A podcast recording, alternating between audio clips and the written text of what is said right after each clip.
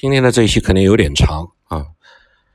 根据国家市场监管总局七月七号公布的消息，监管总局对互联网领域二十二起违法实施经营者集中的案件进行立案调查。这二十二起案件涉及滴滴八起、阿里六起、腾讯五起、苏宁两起、美团一起。这些案件均是违反了《中华人民共和国反垄断法》的第二十一条，构成了违法实施经营者集中。监管总局根据《反垄断法》第四十八条、第四十九条的规定，作出了行政处罚的决定，对这些企业分别处以五十万元的人民币罚款。而在今年的早些时候，也就是二零二一年的四月三十号，市场监管总局根据《反垄断法》规定，对于涉及到腾讯、百度、苏宁、滴滴等一共十起违法实施经营者集中案件，也进行了立案调查。百度看到人们在搜索什么？微信知道人们在分享什么，淘宝了解人们在买什么，用这些数据可以做很多事，而且数据集权正在愈演愈烈。十年前，关于垄断和反垄断的讨论基本上是指向大型国企，但是今天轮到了互联网。互联网巨头曾经一度是突破旧的经济体制的先锋，他们冲破管制，破除垄断，而现在他们本身已然具备了成为新的垄断者的可能。甚至已经成为了新的垄断者。垄断削弱竞争，损害效率，在互联网领域更是如此。由于线上扩张的几何级速度以及线下强大的网络和规模效应，互联网巨头们正在变得越来越强大。他们的扩张还有边界吗？越来越大和数据集权，我们应该如何去应对呢？实际上，财富和控制力集中在互联网巨头之间，已经持续了很多年。某些市场调研机构曾经发布报告称，二零一七年中国数字广告市场的规模达到了五百亿美元，而 BAT 则占据了其中超过百分之六十的份额。这些数据显示，互联网商业的垄断已经开始。数据改变了竞争，它赋予了互联网巨头巨大的控制力。这些巨头们一方面掌握了这个世界、这个时代所有线上业务的基础，比如说云端业务。支付业务以及更为基础的信息传输，而另一方面则是牢牢地掌控了消费者。百度看到人们在搜索，搜索的内容；微信知道人们在分享，分享什么；而淘宝了解人们在买什么。用这些数据可以做很多事，而且数据集权正在愈演愈烈。反垄断的经济学家们指出，如果垄断巨头要转嫁成本，并不是直接让消费者来支付费用。而是通过其他的形式来实现。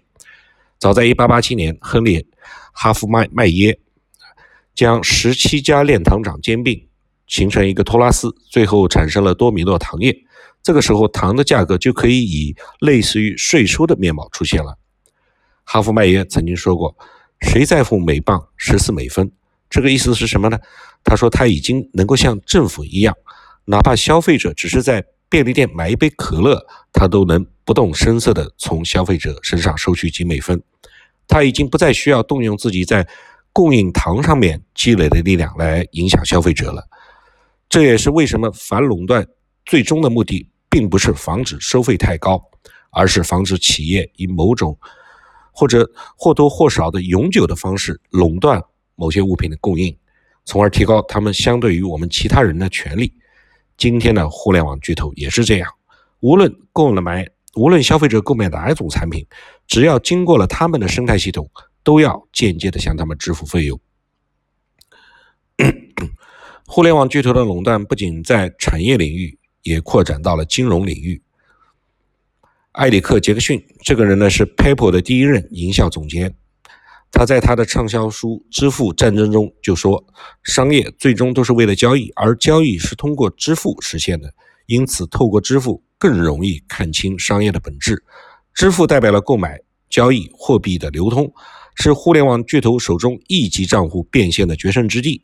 互联网巨头在支付领域的超大规模发展，让金融交易安全以及金融业务交叉风险不断积聚，使得金融大数据的保护面临挑战。正是因为大，有一位业内人士用俄罗斯寡头来对比。中国的互联网巨头担心，他们在实现了经济领域的垄断之后，是否会渗透和控制社会生活的各个方面、各个领域，尤其是非市场化的领域。事实上，用户的百度网盘被突然清空而不予解释，支付宝隐藏了某些霸王条款，腾讯的手游《王者荣耀》致使青少年沉迷而争议不断。这些事件已经流露出人们对于互联网巨头的不满，人们已经开始意识到互联网行业的集中化存在严重的问题。那么，如果互联网巨头在国外，他们的命运是怎么样子的呢？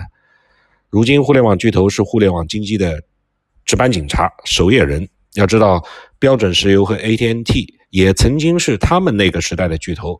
他们除了对各自市场份额的几乎一手遮天的垄断之外，还通过专有技术和物理网络建立了强大的进入壁垒。然而，就是这样，曾经对美国的经济基础设施至关重要的他们，仍旧成了反垄断的经典案例。在二十世纪初的约翰·洛克菲勒，依靠对石油行业的强大控制力，给铁路运输业施加压力，通过掠夺性的定价等侵略手段，击垮了大量的独立的石油公司。而 AT&T 的垄断故事也也很相似。最终，他们都迅速发展成为富可敌国的超级托拉斯垄断集团。在美国政府看来，一个建立在法治基础上面的适宜企业迅速发展的市场竞争环境，要远比某一家超级垄断企业的成功或被拆散之后的命运重要的多。最终，在被称为“自由企业大宪章”的反垄断法，这是美国的反垄断法的。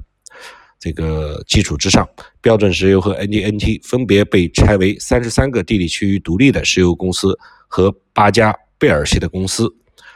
到了数字时代，这些科技巨头科技巨头所占领的市场份额，客观上形成的垄断已经无法遏制。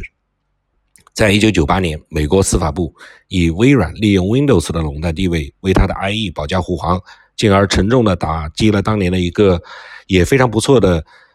浏览器的企业叫网景，这个上了年纪的人可能会知道这个企业，阻碍了技术创新者潜能的发挥。于是呢，美国司法部把微软告上了法庭。在两千年，微软可能被判要一分为二。在一年之后，微软提出上诉，成功的逃脱了被分拆的命运。与石油大亨约翰·洛克菲勒传统型的资本家的面临分拆不同，比尔·盖茨是靠知识起家的资本家啊，知识的知，资本家。他建立的知识和标准的壁垒，如果是被拆了，也不见得有哪家公司可以在短期之内开发出能够与 Windows 媲美的产品。但是美国政府也并没有放过微软。现在美现在呢，微软公司也被要求每年提供大量的报告，以表明他自己这一年是清白的，没有做过任何妨碍市场公平竞争、阻止同行业其他竞争对手进入的行为。那么反垄断到底是靠市场还是靠政府？从美国司法部对微软的处理来看，反垄断的焦点已经从企业的地位转向了滥用行为的行为。反垄断的终极价值观并非是一成不变的，尤其是在数字时代，还要审视能否保持创新的活力才是经济的关键。美国司法部作为正义的使者，它也是从工业时代走向了信息时代。随着技术的进步，同样遭遇反垄断诉讼的除了微软之外，还有谷歌。谷歌提供免费服务。从表面上看，它不采用诸如低价倾销以窃取市场份额的老一套的掠夺行为，而是将自己的网页标注为这个有个重点关键词是什么呢？就是说，在广告推广的前提下，提高了广告的排排序，就是告诉你在搜索的排名中间排在前面的是打过广告的、付过钱的。但是这样一来，就像二十世纪 AT&T 一样，这个 AT&T 当时能够决定在电话系统上使用什么样的设备。那么，谷歌也决定了谁可以在互联网上率先被别人找到。对于谷歌这样的行为，在美国和欧洲同样持反对的态度，但是出现了两种截然不同的结果。在2013年，美国联邦贸易委员会认定，即使谷歌损害了竞争对手，也是为了更好的服务于消费者，这是自然而良性的结果，因而拒绝对他提起诉讼。而在2017年，在欧盟结束了历时七年的。谷歌的反垄断调查最终，谷歌被判二十四点二亿欧元而告终。欧洲人认为啊，谷歌的竞价排名是目前认可的搜索引擎的商业模式，并无不妥。但是竞争对手的页面在这种形势下被迫降降低了排位，流量出现了不可能由其他原因解释的断崖式的下跌。这实际上的确是破坏了其他公司的平等的竞争机会，让消费者并没有真正选择的权利，则谷歌就涉嫌滥用垄断地位。类似谷歌互联网巨头这样的一个存在，意味着规模比较小的公司总是会被那些财大气粗的竞竞争对手收购，或者被击败，或者被复制。这样的现象同样存在着我们中国的互联网企业中。从这一点看，互联网领域的反垄断是势在必行。无论政府是以法律的形式来抑制互联网巨头的垄断，还是扶持新的企业激活互联网经济。关键的问题是要在合适的时机行动起来。尽管反垄断的表面成本非常高，但是竞争秩序和公众福祉的失去，则是代价更大。社会未来将付出的隐性成隐性的成本，更是不可估量。从我们现在的角度来看，二零二一年的现在的这个时间点，我们的政府提出的这种反垄断的措施，似乎是非常的合适。